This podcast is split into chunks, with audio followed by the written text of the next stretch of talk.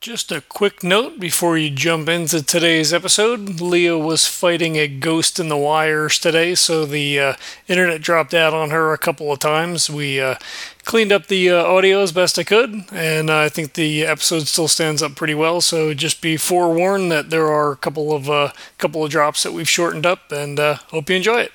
I am Lee Bamba. I'm the C E O of a U K development company called The Game Creators, and I dare say you've used one or two of our game making products in the past. You are listening to Legends of Tabletop.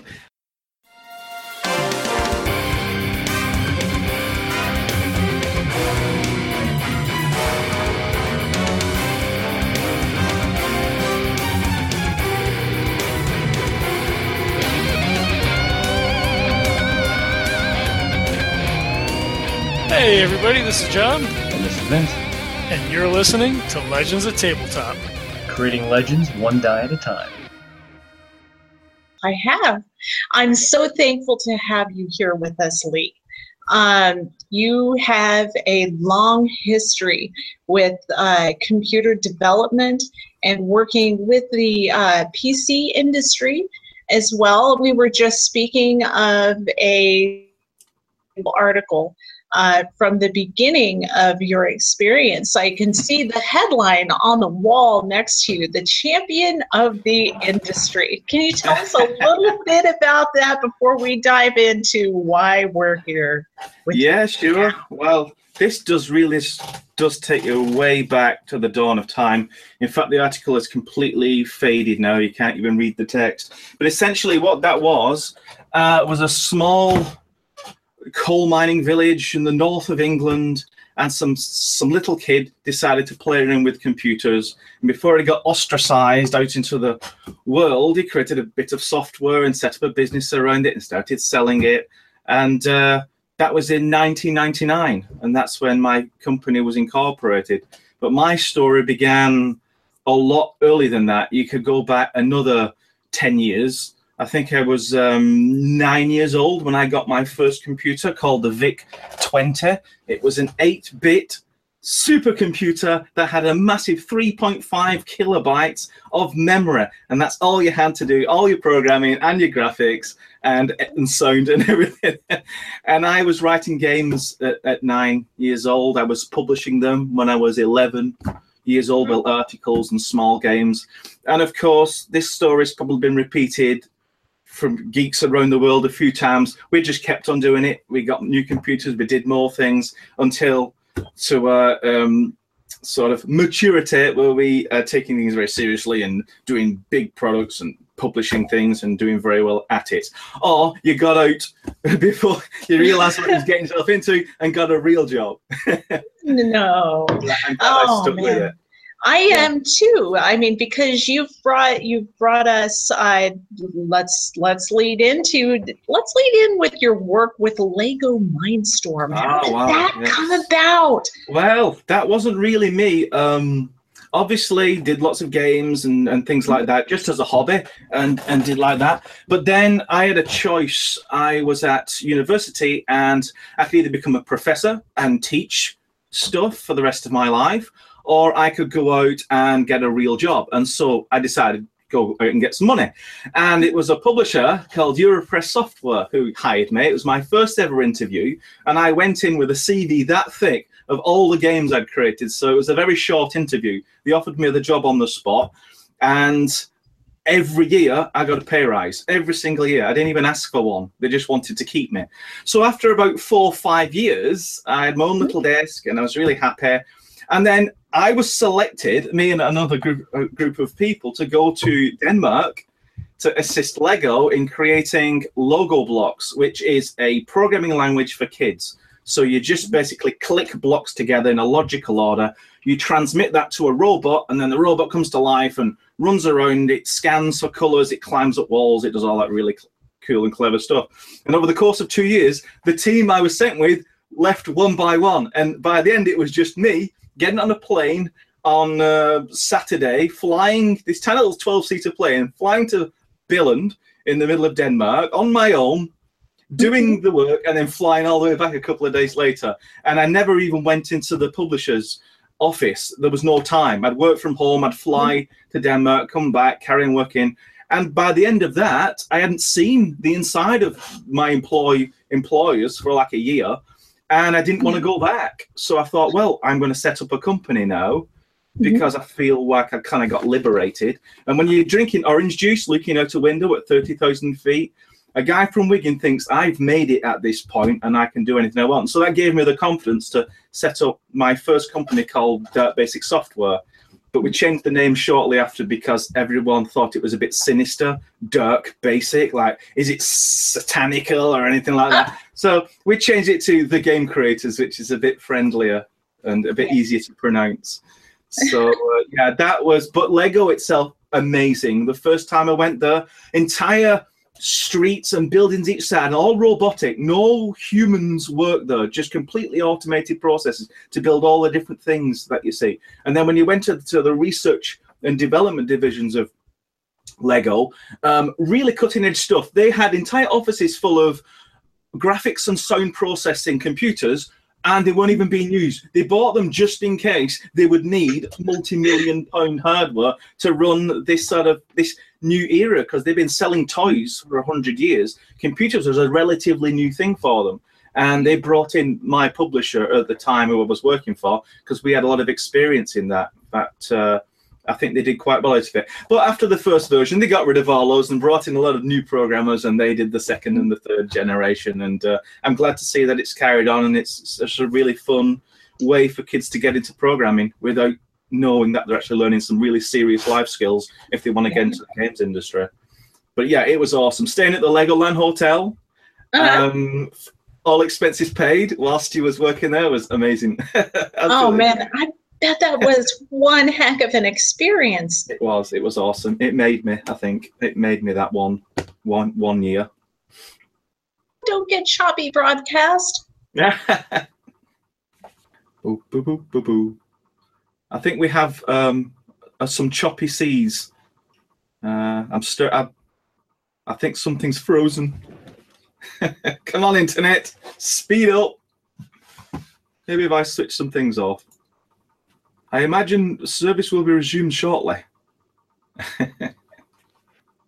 I would imagine all of this gets edited out. Oh, God. Yeah. Oh, no. I got dumped for a second there. I apologize. I, I don't right. know what happened. You um, allowed me to have a drink of tea, you see. So. Oh, absolutely. Yeah. Because tea and coffee. And I think this would be a perfect time to have a word from our sponsors. Easy Roller Dice Company is dedicated to your gaming success with a broad assortment of dice, gaming mats, dice bags, metal dice, attractive sets of dice with finely created bags. You name it, there is a good chance that they have it available for you. Easy Roller Dice dot com. For a limited time, use the code Legends ten at checkout for an additional discount. And I I appreciate you taking the time to speak with me today, despite the issues that I've had with my Wi-Fi. And I'm definitely going to look more seriously tonight. Um, But hopefully that is the only hiccup that we'll have to deal with for the rest of the broadcast. And and thank you so much for your graciousness and generosity with your time. Um, let's see, where were we? Uh, we were talking, we had just finished off with your stay at the LEGO Hotel the last time that you were there. And uh, and where did you move on in this journey of living a creative life?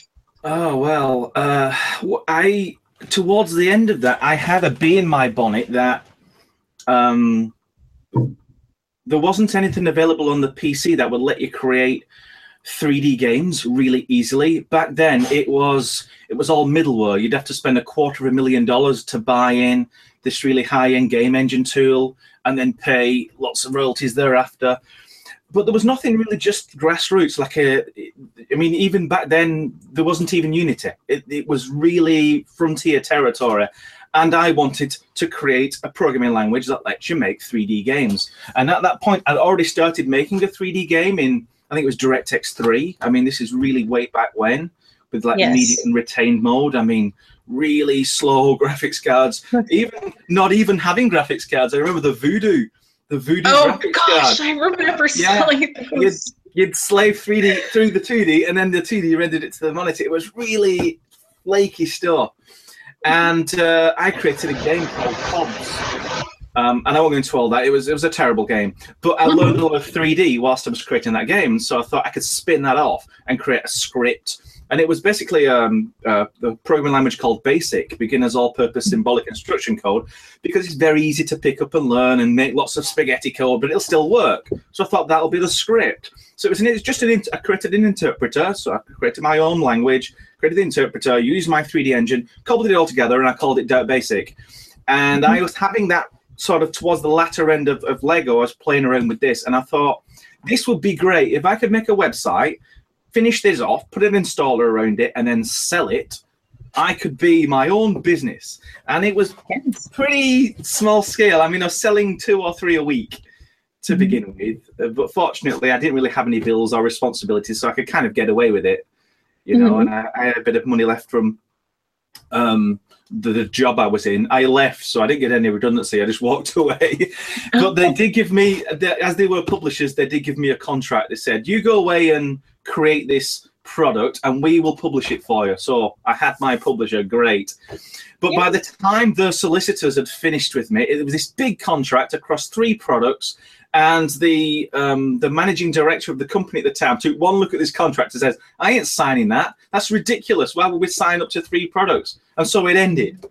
You know, the solicitors did it to me. So I was just out there on my own with a website and a product. But those couple of sales a week turned into ten and twenty sales, and then fifty and a hundred. And all of a sudden, and remember, this was back in the day where you'd made your own C Ds by burning them and sticking a label on.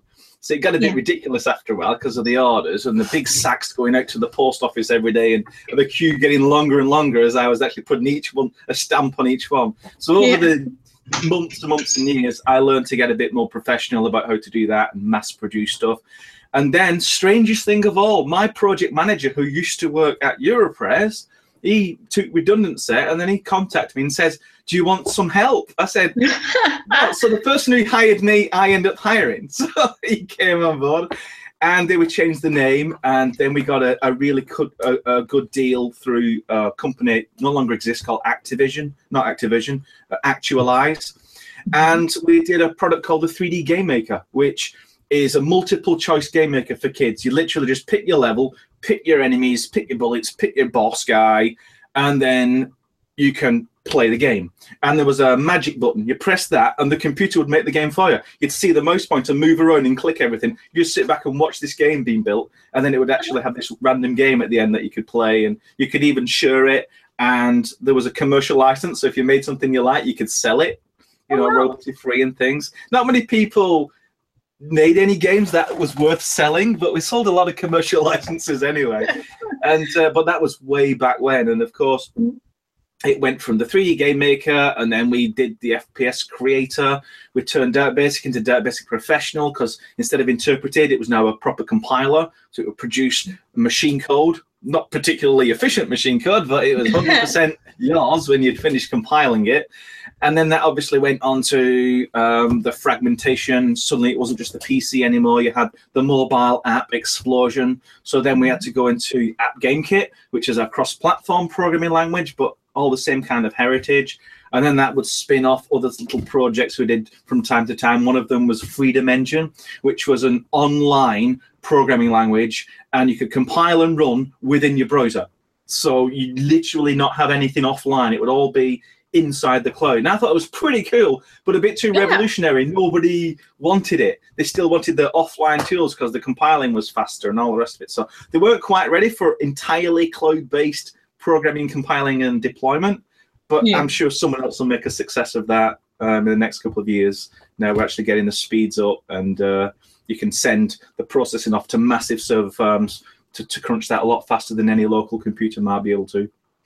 Uh, and then we're right up to modern day now, where I have cornered off a little bit of the game making market in my product called Game Guru. Um, Paul, one of my employees, fantastic, intelligent programmer. He's running the uh, App Game Kit. So he's doing all cross-platform, all them horrors. It's really difficult, so he simultaneously supports six different platforms, but he can do it mm. single-handedly. So it's like an octopus. And then we got Ravi, who's now running the My World Action R P G Game Maker. And between those three products, we cover every age range and every use usage scenario, whether you want to program at one end or whether you just want to throw some stuff together within a couple of minutes and have a game that's actually playable and is fun and you can share with your friends. So we, we've kind of covered the whole lot. I know it's a big ambition for a very small development team operating out of the U K, um, but we're doing quite well and we're pretty happy with how things are going so far. Yeah, now I noticed in my world, um, the the graphics uh, are somewhat simple now. Is there any way to like reskin the models uh, on the user end if you wanted to just, it seems to me like it would be a good game creator just to be able to just throw something together really quick and put it out there and uh, and and share it with your friends. Now, if you wanted, if you wanted to re-costume some of those models, uh, are you able to do it in my world or no? Um, it'll be a little bit of both. We've we've learned a lot over the years, and if you give people ultimate customization, they will mostly produce horror, horrible things that then they send out, and then people play those horrible things and then blame us for having that capability in the first place. It's this crazy situation, but that's the reality of the situation. So what my world attempts to do is control the quality level. The game logic is is highly controlled. The, you can't really mess up the game. Like, for example, the player progression and the enemy strengths and the boss guys at the end. It's very carefully balanced, so you'll never have a bad game experience. The graphics are all of a style, so no matter how you mix and match them, it will still kind of feel like a, a, a real game that you've bought from Steam or wherever else. And if we are going to allow some customization in there, like you can probably reskin, you can actually at the moment reskin the terrains. Uh, but you will be able to in the future reskin, say, the buildings and the scenery elements, and to some degree the characters uh, and the N P Cs and the enemies and things like that. But we're very careful not to sort of let someone just drop in some massive sword uh, mm-hmm. in level one and just start killing everything, because it would just create a really bad gameplay experience. Now, if you did want full customization, that's when you go from My World to Game Guru, because that does let you import anything you want. So that's how we've done it. You know, it, we've, we're very much controlling who the user is. So you've actually got My World for those who don't want to code, don't want to create, can't really get the head around importing, Game Guru for the importing element, and then App Game Kit for the program everything from scratch. So that's sort of the uh, the trio.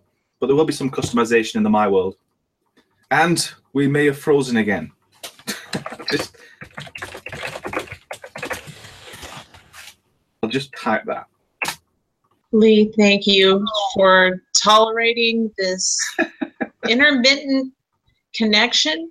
And um, I'm going to address this uh, this evening. Um, un unfortunately, uh, I, I am, there may be some audio to salvage from this broadcast with this, and I am going to address this issue immediately. Um, John Fence, I apologize. Uh, Lee, I apologize for this massive drain on your time.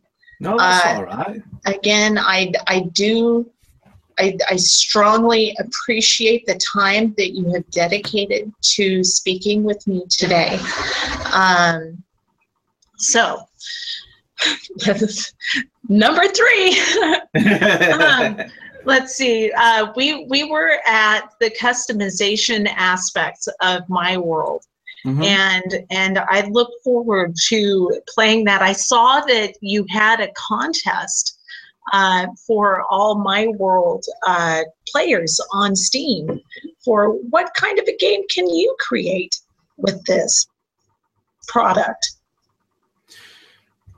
Well, the uh, the competition was much bigger than just My World. and the competition organizers came to us and says, would you like your own segment within the competition? So if you made your game, in chose to make that game in My World, that there'd be an extra prize fund for anyone that actually uses My World. So yeah, absolutely fine. So we put up some money for top three prizes. I think the top one was five hundred dollars or a thousand dollars or something like that, and then staged uh, second place and third place.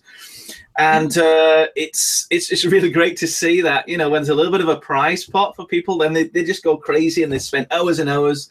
And some of the levels that were created better than the ones we added as as the stock levels within the game. It's almost tempting to say, can we have that level and and put it in our game?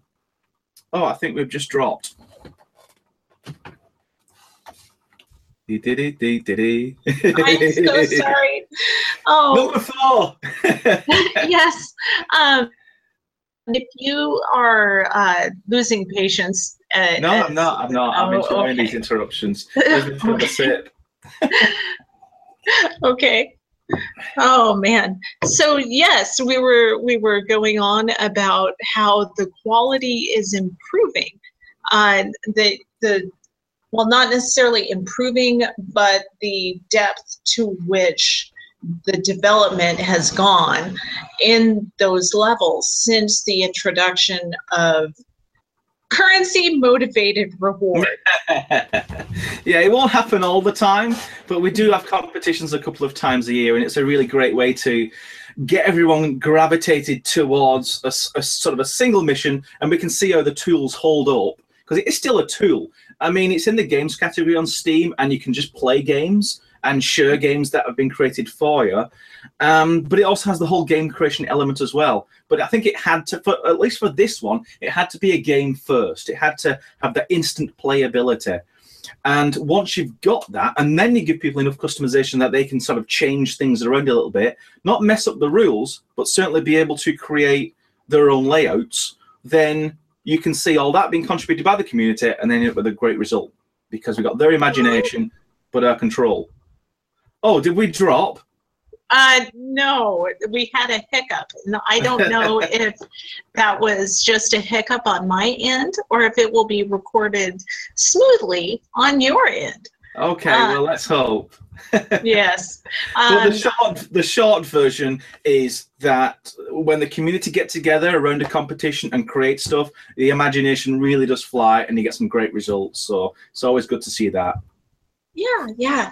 Um, now, where do you have a catalog of completed items with Game Guru that you would like uh, yeah. to share with us here? Well, I wouldn't like to share the catalog, but our catalog is called Steam, because oh. with with Game Guru, you can not only make your game and and save it out and share it with your friends, but you can also sell it on Steam. There's no royalties, there's no license fees, there's no conditions. You can use all our logic, all our scripts, all our graphics. There's six gigabytes of game art that you can choose from, and that's just in the core product.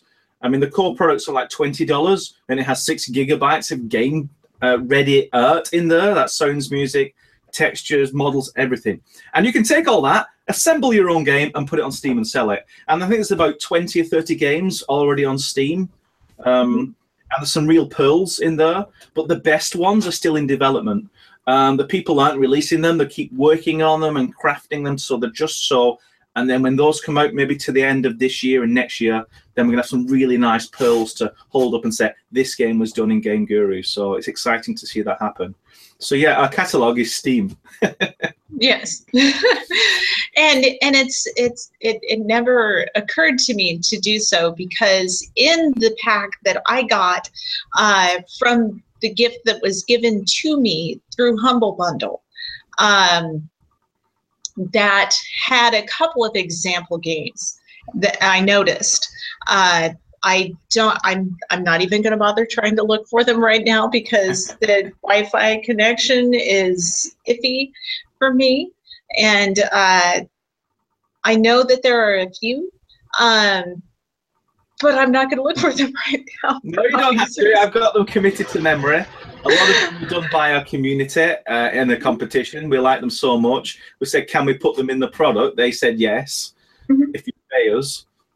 So we, we've paid them something and we could put it in our product. And they're much better than the stuff I was knocking out. I was so busy writing the games engine, I didn't really have then time to create whole games that afterwards. So they did it for me, and we got in some levels. We've got some nice first-person action, got a cartoony one, got a sort of a cell-shaded, cartoon-rendered one, and you've got a, a zombie one where you're running around an insane asylum and trying to survive in there. So there's lots of different styles and graphics, uh, but we are looking to improve those games, either entirely replace them or take what we've got and then take them to the next level. So that's just uh, one of our mantras with the products. We continually improve them. There isn't a version where we say, that's it. We always keep adding things all the time. So you're just seeing a snapshot. Uh, when you get up stuff and look at it, that's just it at that moment in time. So it never really leaves development.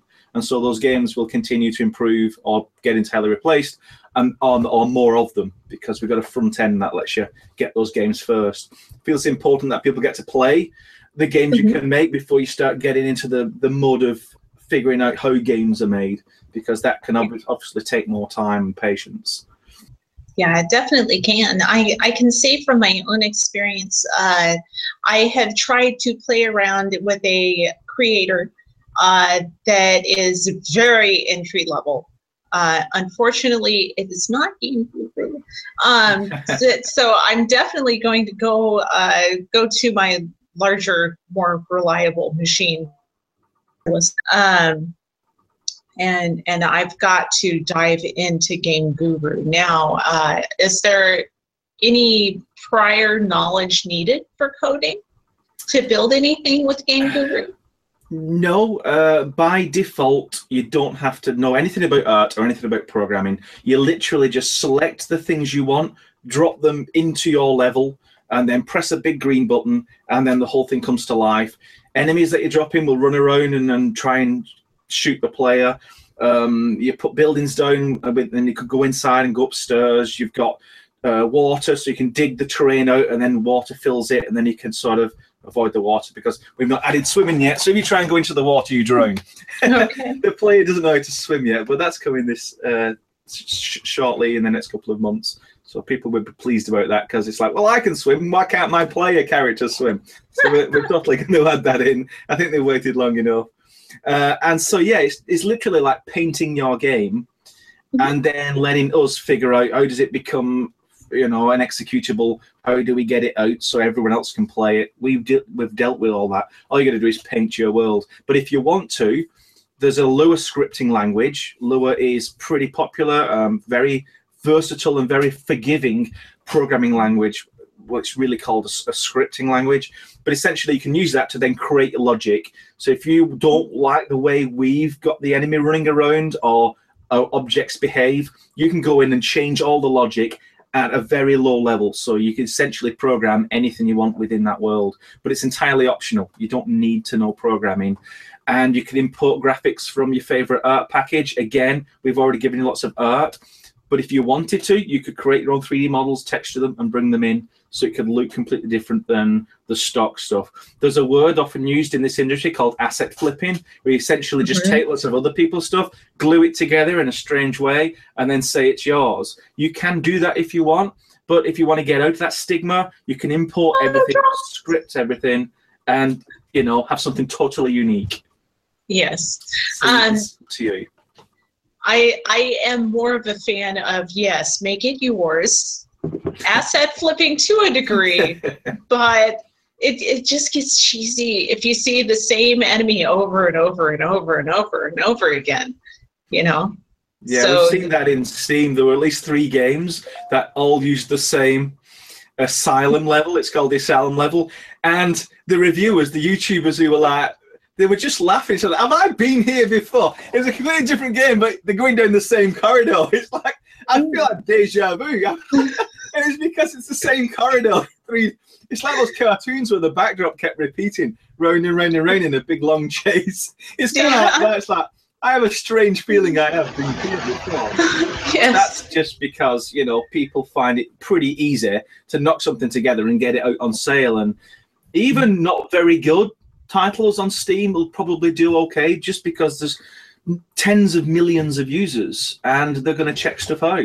But they're very, they're no, they're hard on the games if they are not good. The critique is pretty vicious. So I think you've got to be, you know, got a lot of integrity if you're going to put something on Steam.